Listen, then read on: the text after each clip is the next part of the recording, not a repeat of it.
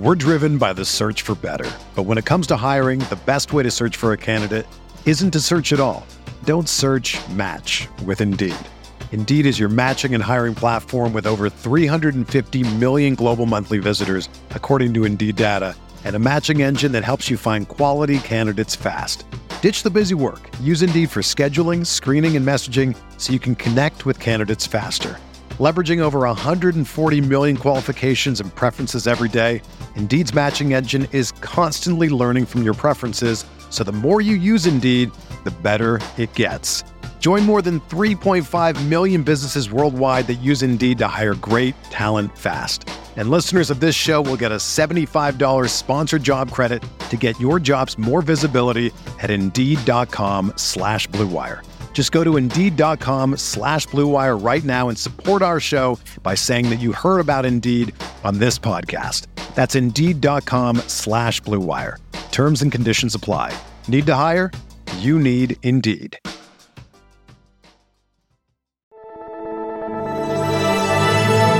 Blue Wire.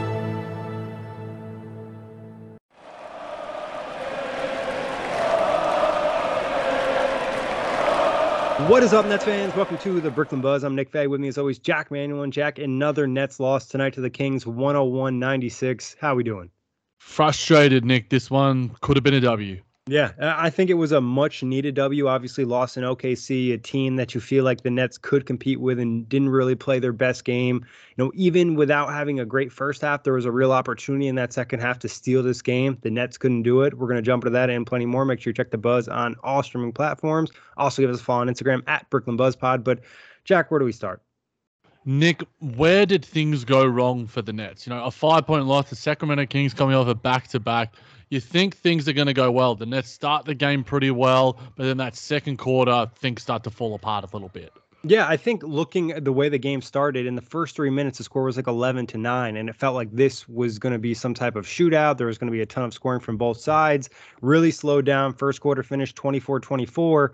Second quarter, the Nets really fell apart. Kings outplay them 30 to 17, and it felt very similar to that third quarter in OKC. And even though the Nets did enough in that second half, that second quarter really came back to bite them. Yeah, the Nets shot 6 to 23 from the field in that second quarter, 26.1%. And Mikal Bridges took two of those 23 shots. And it's a, a re- recurring theme on the buzz and the recurring theme for Nets fans in terms of Mikal Bridges getting more touches, getting more run. It's just it's and he started the game so bloody well yet again. Like his rhythm is out of sight, and it's just like just let this man cook, man. Like he's he's our Kawhi, he's our KD. Like this guy should be just running things. Like get the ball out of Spencer's hands every now and then. Yeah, I think also, like I've mentioned before, running plays for him to kind of create an advantage for him. And rather than like what they did somewhat in the fourth, is just kind of throwing the ball and told them to create. I think the Nets need to lean into more of an offensive identity and starting to have like an actual plan when they come down the court because it felt like so many times you mentioned, you know, Spencer over dribbling the basketball, guys not really knowing where to be, not playing with a level of urgency. When the Nets offense was successful in this game, it's when they played with a level of pace. And that's not just pushing in transition, that's even in the half court sets, you know, pushing hard and playing with urgency. And that was really inconsistent. I felt like the effort tonight wasn't 100% for four quarters. And that's what the Nets need with the talent level they have. Yeah, and the Sacramento Kings uh, are certainly no scrubs like they were in seasons past. 15 games above 500 now. They're one of the top teams in the West. So you can't just expect to turn up at home and, and get things going and think it's all going to win and you know not do the little things, not you know execute in, in, in half court sets as you're alluding to. And it's it's just a, a little bit frustrating because the OKC game, there was some opportunities there apart from like, you know, a 10 to 15 minute lapse. And then it was the same sort of thing tonight where it's just like little lapses, you know, against teams that are decent enough. The Nets aren't good enough. You know, Mikal Bridges might be, but they don't have enough talent on the roster to make that many lapses in their game. Yeah, it's hard for them to really come back, you know, other than some crazy, you know, spicy shooting performance or something like that. So when when they have one of these bad quarters against a good team, it's going to be tough to win. And like you said, Sacramento is a really good team this season. You know, OKC is a solid to good team, but Sacramento is very good. But Sacramento on the second night of a back to back didn't shoot well in this game and really just found other ways to win and grind out the game. You know, you look at second chance points as a key indicator a lot for this team. Sacramento 16 to 0. The Nets had zero second chance points. Um, fast break points. ESPN had the Nets at zero. Uh, NBA.com has them at two, but 11 to two. So those are two areas the Nets got beaten very badly. And typically, you know, obviously some of that's going to be Sabonis with the second chance points, but you'd like to see a few more offensive rebounds and a f- few more like hustle plays that get you a transition bucket. Yeah, free throws as well. 23 for the Nets, 32 for the Sacramento Kings. Are three indicators there where the Nets got you know outplayed by nine, ten points here or there, and in a five point game, those things do matter. And I think Sabonis is you know all NBA caliber center. You know sometimes guys are just as good as they are, but I thought there was some decent defense in the second half by the likes yep. like Royce O'Neale and and that sort of thing. I think Clax was sort of getting dragged around a little bit. You know he's playing drop. The switching was uh, a, a little bit different to what when we're used to from the Nets because of the the handoff game that Sabonis likes to run a lot with Huerter and some of the other guys. Even though Huerter did get injured, so I just think that the Nets had an okay game plan. I don't think they executed enough. I don't think they, you know, did enough to you know, make things tough for the likes of De'Aaron Fox and Domantas Sabonis. Those guys are, you know, all NBA caliber players. You know, we've got Mikal Bridges, Spencer Dinwiddie, Cam Johnson, and and Nic Claxton. Those guys aren't on the same sort of caliber. So you need to execute when you have the ball on both ends of the floor. Yeah, and there was also multiple opportunities in the fourth quarter where the Nets generated some really good looks from three. You know, Seth Curry missed. I think Royce O'Neale had two misses. Cam Johnson had a miss. Mikal Bridges, I think, had two misses. They were able to generate the looks to make the comeback, but they weren't able to execute the shooting or execute the hustle plays. And like I mentioned, you know, you said Sabonis, he was awesome. You know, he had 24 points, 21 rebounds, and five assists and four blocks. But really, the rest of the Kings, they didn't get a ton of production. It was a lot of Sabonis. And like you mentioned, you know, all NBA type guy. But again, there is an opportunity to win this game and get a really nice win to start your homestand. Yeah, and, and thankfully the Nets I think only have three more games on the road. So read into that what you will if that bodes well for them going forward. Obviously the Knicks and the Heat, the Heat have uh, had a nice little win the other night as well. The Knicks, you know, hopefully for the for their sake, Jalen Brunson is back soon. So it's going to be a bit of a dogfight for for five to seven. But in in saying that, Nick, should we get into some of the players tonight and, and discuss their performances? Yeah, just one last note, Jac. I think the Nets end up in the play-in scenario. You'll look to these two games as opportunities where the Nets probably should have been able to pull one away. You know, obviously they're both good teams, but they should have been able an opportunity to probably win one of these games, and they didn't. Yeah, I think Mikal Bridges said the other day about you know the the execution in in for sustained periods and yep. hitting shots and playing defense for sustained periods. It's the difference between you know average teams, good teams, very good teams to great teams. And the Nets are certainly not a great team by any stretch of the margin. They're somewhere on the those lesser tiers, and they need to execute you know the the simple things and take care of the ball and all those different things to be able to you know, uh, win some of these games. And you know, that maybe they shouldn't have won the Nuggets game, but you know, they certainly should have won at least. Uh, you'd be happy with a split out of OKC, Sacramento at the very least, but they should have won both as well. You could make make a credible argument for that. I would say if they played with the same energy they played against Denver with, they would have won these last two games, or at least one of them, especially tonight. But obviously, you move on to the next one. But who do you want to start with, Jac? We're driven by the search for better. But when it comes to hiring, the best way to search for a candidate isn't to search at all. Don't search match with Indeed. Indeed is your matching and hiring platform with over 350 million global monthly visitors, according to Indeed data, and a matching engine that helps you find quality candidates fast. Ditch the busy work. Use Indeed for scheduling, screening, and messaging so you can connect with candidates faster. Leveraging over 140 million qualifications and preferences every day, Indeed's matching engine is constantly learning from your preferences, so the more you use Indeed, the better it gets. Join more than 3.5 million businesses worldwide that use Indeed to hire great talent fast. And listeners of this show will get a $75 sponsored job credit to get your jobs more visibility at Indeed.com slash BlueWire. Just go to Indeed.com slash BlueWire right now and support our show by saying that you heard about Indeed on this podcast. That's Indeed.com slash BlueWire. Terms and conditions apply. Need to hire? You need Indeed. Let's start with Brooklyn Bridges, Nick. 35 minutes for him, 7 to 17 from the field, 2 to 7 from 3, 7 to 8 from the free throw line. Again, a number I continue to love. Four rebounds, two assists, a steal, only the one turnover for his 23 points. Like, uh, well, it feels like the analysis is getting a little bit dry and repetitive from us, Nick, about Mikal Bridges and his efficiency, his lack of touches, the lack of offensive creativity to get the ball into his hands. You know, there's stretches where he's just like sitting in the corner. It's just like the awareness from you know the leaders within our team is startling. It feels at times. Yeah, it just feels like there's not always a plan, or it's just kind of a go out there and play basketball. And you can see the difference when they do call those plays. You know, you know, looking at some positives from Mikal, obviously wasn't his best night from three. Had a really nice reverse layup in this game. Had a really nice and one where he created the contact and finished.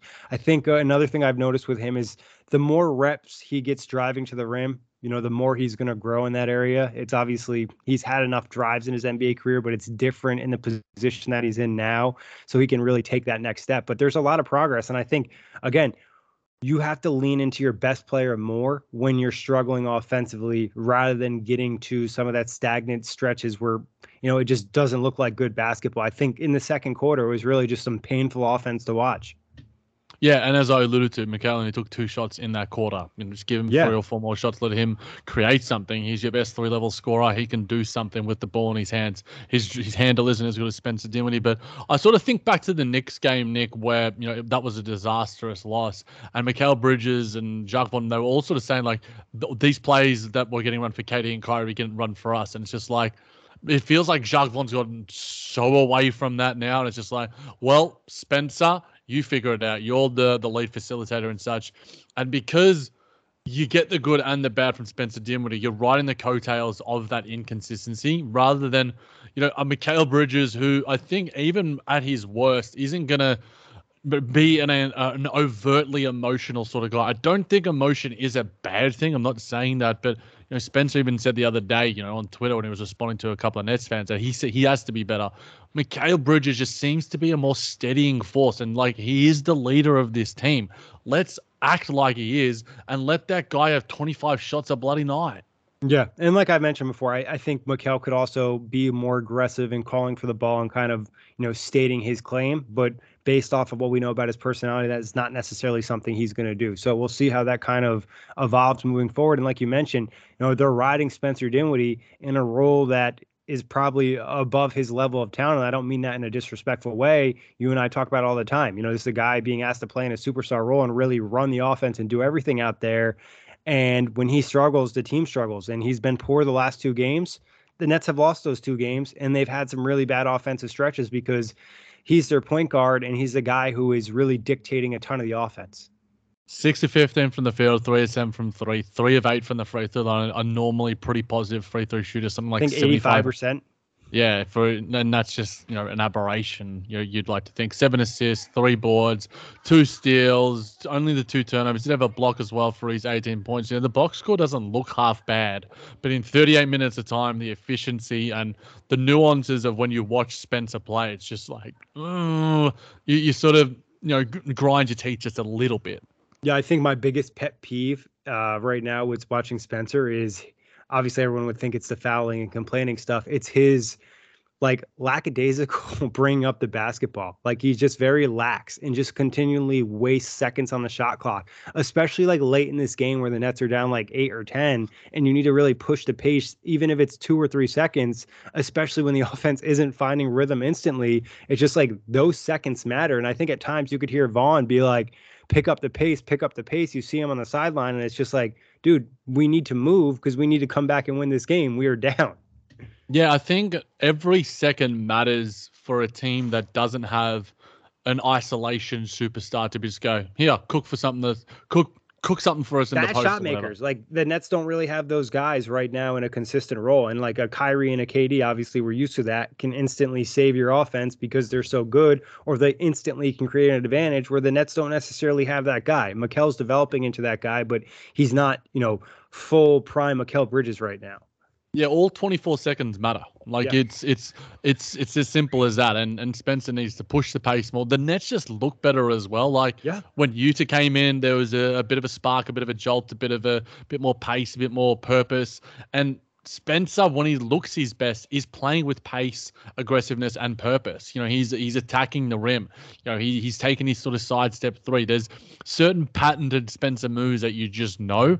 And yeah, it was good to see him get to the free throw line. And look, he makes those five free throws and is eight of eight from the free throw line. The Nets go into OT. But I think that there's he's still struggling to find the balance and look, overall, you'd rather have this team being led by Spencer Dinwiddie than a lot of other point guards in the NBA, but he's not in that tier of elite point guards where it's just like, my guy, you should have a 35 usage. You should be running everything. You should be creating for everyone and everyone and anyone and everyone. But look, it's just a little bit frustrating because I think we've seen when you've seen the positive of Spencer Dinwiddie and you're getting the negative and you're getting that combination too much within you know a 38 35 minute performance whatever it is however minutes however many minutes he plays.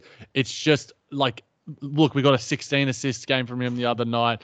We're getting all these different things from him and it's just like you want him to be steadier because he yep. is one of the leaders on this team and we need steady Spence not over the top Spence and not overly aggressive Spence in terms of getting his own not overly dribbly Spence not slow Spence. Like we need just just steady Spence. We need steady Spence. Yeah, I think also like you mentioned, Jac, it's almost like so many players on the team like look to him to do things and create things and be essentially that leader on the floor.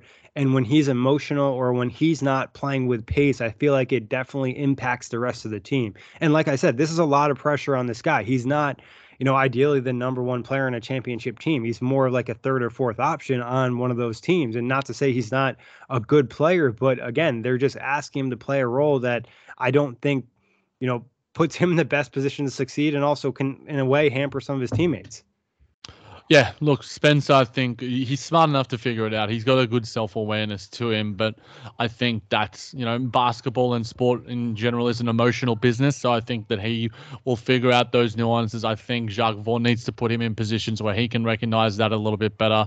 I, I just think that there needs to be better betterment all around from Spencer, Jacque and, and the rest of the guys. But uh, ultimately, like, it's just it's frustrating. And I think that yeah. it's emblematic of the team right now, just a level of frustration with the lack of execution or the poor execution or the the lack of urgency, all those things that you were alluding to as well, Nick. Yeah, and like obviously we want Spencer to succeed. We want him to be the best version of himself on this team. And like you mentioned, we've seen him do some really good things. Hopefully he can get back to that. And obviously a big reason for his frustration is the lack of calls he gets. And I think Jacque Vaughn even came out and said, you know, he probably should have shot 16 free throws against OKC. So I think that adds to it. And I feel like at times he's getting in his head and allowing that to impact his play on the court a little bit. And maybe he is blacklisted because he came out and got a referee in trouble last season. And obviously that's a brotherhood for those guys. And sometimes it really feels that way watching him play. Yeah, I think that the, there needs to be like whether Spencer wants to do a Fred VanVleet or Jacque Vaughn wants to do a, a, a oh, Sean Marks wants to do, you know, a Philadelphia postseason sort of thing where he goes into the locker room and just like berates the the sort of officials and stuff. That can change things. You know, maybe just one little thing. You know, Jacque Vaughn gets a tech or I, I just wanted to be taken out of Spencer's hands because it feels like he feels like the world, the weight of the world's on his shoulders, sort of there. And he got the times today, and it just felt like that negatively impacted him for the rest of the game to an extent yeah, there's there's players that need that sort of high level of emotion, and like Draymond Green is a guy that sort of springs to mind, and to to some extent Luka as well. He likes to complain a lot, but some of that time it feeds him, and like he takes it out on on his opponents. For Spencer, it feels like it negatively affects him more than than anything else. There's times where it can be a positive effect, but I think for the most part, it is a negative effect on his game. Yeah, especially the way that he plays and the way he drives to the rim, and you really uses and extends his limbs and when you're getting fouled and you're extending your arm, it's obviously going to have an impact if you're able to make the shot or not. But who do you want to talk about next, Jac? Should we get into Clax City, Nick? Yeah, I think uh, this was really a mixed bag for Clax. A lot of hot and cold. Uh, finished with 14 points, 6 of 11 from the field, 2 of 2 from the free throw line, 14 rebounds, 2 offensive, 1 assist, 1 steal, 2 blocks. We know Sabonis is not a great matchup for him. Sabonis able to really move Nick Claxton. And I think the Nets played a lot of drop in this game and puts a lot of pressure on Claxton to be perfect in that role because so many guys on the Nets get caught up on screens and now he gets caught in this in between because you know he's not necessarily leaning to one way or the other. I thought in the second half though he picked up his energy and intensity, was able to get a couple nice finishes too. Yeah, like a, a 14 14 game is pretty bloody good from Clax. He's had, I think that's now two double doubles in a row from him. He's he's putting them up like it's no one else's business in only the, the 32 minutes. And I think Clax is, is, is a switchable big. You know, yeah. That the, the defensive scheme is is around that. It's like Brook Lopez is a drop big, or yep. you know, a lot of these other guys, you know, are, are drop bigs. Rudy Gobert drop big. Whereas Clax's, you know, best skill set is when he's allowed to roam. He's better at guarding probably De'Aaron Fox than he is at guarding Domantas Sabonis. And Royce O'Neale might be a better matchup. And Dorian Finney-Smith might be a better matchup for, for some of these guys. But in saying that, I think Clax's talent and and, just, and, and, on both ends of the floor, you know, he, he can. Uh, I just still think it's just overwhelmingly positive for the Nets. And look, only he had the four fouls, still had the two blocks as well. You know, hit both of his free throws. Plus uh, two. Sub, play, yeah, and and I think you know Sabonis isn't a good matchup for many bigs in the league, but Clax uh, especially. Yeah, and he still found a way to, I think, have positive impact on the game. Like I said, it wasn't his best game, but I thought there was enough pop in that second half. In the four fouls, I think obviously impacted him too on some of his, you know, shot block attempts. You know, being a little bit more finesse and lacking a little bit of physicality on some of those. But overall, you know, he played good enough for the Nets to win the game. Yeah, no doubt, no doubt. I think you know him and Mikal, even though Mikal was a like both of those. If you're getting lesser performances from Mikal Bridges, Nick Claxton, Spencer Dinwiddie it's gonna be tough for the Nets to sort of and Cam Johnson and Dorian Finney-Smith. Like none of the starters really played well. Like not, I don't know if I'd say any net that played significant minutes tonight played well. Yeah, like you're giving them six out of tens. You know, if we're, yeah. we're doing sort of ratings uh, uh, around it. So like you know, uh, in in saying that though, Nick, you know. Uh, there's a part of me that just wants to get into Yuta Watanabe right now because we finally got to see him as well as Edmond Sumner, but maybe you want to go somewhere else first. Yeah, I just say touch on Cam Johnson. I think this is just some of the weird stuff that happens with Cam Johnson. Sometimes, like in OKC, he felt really involved handling the basketball, a little aggressive attacking the rim, and then tonight, you know, 11 attempts. There was just plays where it just stretches where he didn't feel really super involved in the offense, and I think that gets back to the lack of identity of a team and just like almost unknown roles. And maybe that's for the guys to figure out since it's a new group, or maybe it's more so on the coach, depending on the perspective you have. But it's just not fully in sync yet. And obviously that's not going to happen overnight, but it, it needs to happen sooner than later if the Nets want to make the playoffs. Yeah, I think I heard a little bit on the Yes Network, Jacque Vaughn saying like he's feeling out the identity of this team, how he is going to manage them, because how you manage these guys is different how you would manage the KD Kyrie led teams and, you know, in, going forward. So I think that there is an identity still being formed. We know what it probably should be. It feels like the coaches know for the most part what it should be, but they're not. And I think the players aren't executing uh, as well. You know, I think yeah. that there's just there's there's lapses, and I don't think you know talent you know overrides uh, some of the mistakes when you have talent on your team, and the the talent that the Nets do have, and you know the the two best players in, in Mikal Bridges, Spencer Dinwiddie, sorry, Nick Claxton in there. You know, none of them were you. You're a team that's if your superstars play well, i.e., you know what Domantas Sabonis did for the Kings tonight. You close to going to get a win. Yeah. The Nets didn't have any of their top three guys playing well. And as you alluded to, four and five, maybe even six and seven. Yeah, it's just like not enough guys played well, and there was still probably room to win this game. I think that's what even makes it frustrating is just with more hustle and energy and doing more of the dirty work and getting to Yuta that's what he did. He came in the game. He did some of those small things, brought some pretty good energy. Nets went on a run when he came in, only had two points, but sometimes it's just the vibes and just the small things that a player can do that have a positive impact. And not to say that he's this, you know, all NBA type player or anything like that, but bring energy off the bench is something he and Sumner can do. Yeah, I think I don't know why it's taken so long for to see one or both of these guys. And it's just frustrating again. Like it seems to me that the the the key topic that we're talking about here and the key feeling is just a feeling of frustration because we've seen what Yuta can bring. We've seen what Sumner can bring. Both of these guys bring an intangible spark that can light up a team that is full of role players when they, things get a little bit lackadaisical. You get a three from Yuta, you get a dunk, or you get a three from Edmond Sumner, and things just start to ignite a little bit. And I think we need extended stretches for Yuta Watanabe and or Edmond Sumner. You know, I, I want Jacque Vaughn to be a bit more creative and experimental. Both of those guys, Yuta had seven minutes, Edmondson had nine minutes, but both of them in their minutes that they were out there provided positive stretches for themselves as well as the team. You know, th- those guys are the the perfect sort of fifth guys that you want out there to just go, I'll make the right decision. I'll be out there hustling. I'll be running both ends of the floor. If I get the ball to me, I'll swing it straight away. I'll make the quick decision. Whereas, you know, as we alluded to with Spencer, it's just like there's a, a delay in processing time. Whereas both of these guys, for, for bad and good sometimes, can be, you know, overtly just eager. And that eagerness can be have a positive impact on the team.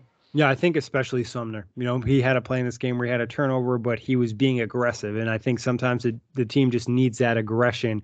Where Yuta, I think he has a role in this team probably in the rotation, especially if they want to go small with DFS at center. They need to have more size around him, be it Yuta, be it Royce. you know, just have length to, you know, kind of help DFS down low, especially on the boards. In Sumner, I think I would use more as like all right, we're going to throw him in there tonight to bring in the energy because we're kind of playing dead, where he could be kind of on and off in the rotation. But I think Yuta, there's definitely a spot for him. And I think I'd hear an argument for Sumner as well. It's just Seth Curry has been, you know, playing pretty well lately. Yeah, definitely. And I, I think, as you alluded to with Yuta, Yuta Royce DFS, Yuta Cam DFS, like that's a front court that you can go, cool, there's a bit of size there. Those guys can rebound. Those guys can hang on, some bigs. And that lessens the burden because, look, we might get into some Moses Brown talk towards the end of the pod, but, you know, Moses Brown, Nerlens Noel, these guys I would rather see Yuta Watanabe at the five, DFS, you know, at the five, where the support is there. And we saw that Yuta can provide it yeah, he's not the perfect defender, but he's your ninth, this is you know sixth, seventh, eighth, ninth guy coming off the bench. You don't need him to be perfect. You just want him to be good enough, and he is more than good enough. Yeah, and he plays with effort and energy on the end of the floor, and that's a large majority of successful defense. You know, obviously not necessarily the best athlete in the world, but he has good length out there too. Uh, a guy that came off the bench, and obviously a guy that we're big supporters of, had a very rough night was Cam Thomas, not able to really knock down a shot, and it just felt very out of flow, out of rhythm. And I think that's not super surprising given his minutes have been inconsistent. And I think his, you know, confidence level within his role in the team has been kind of all over the place.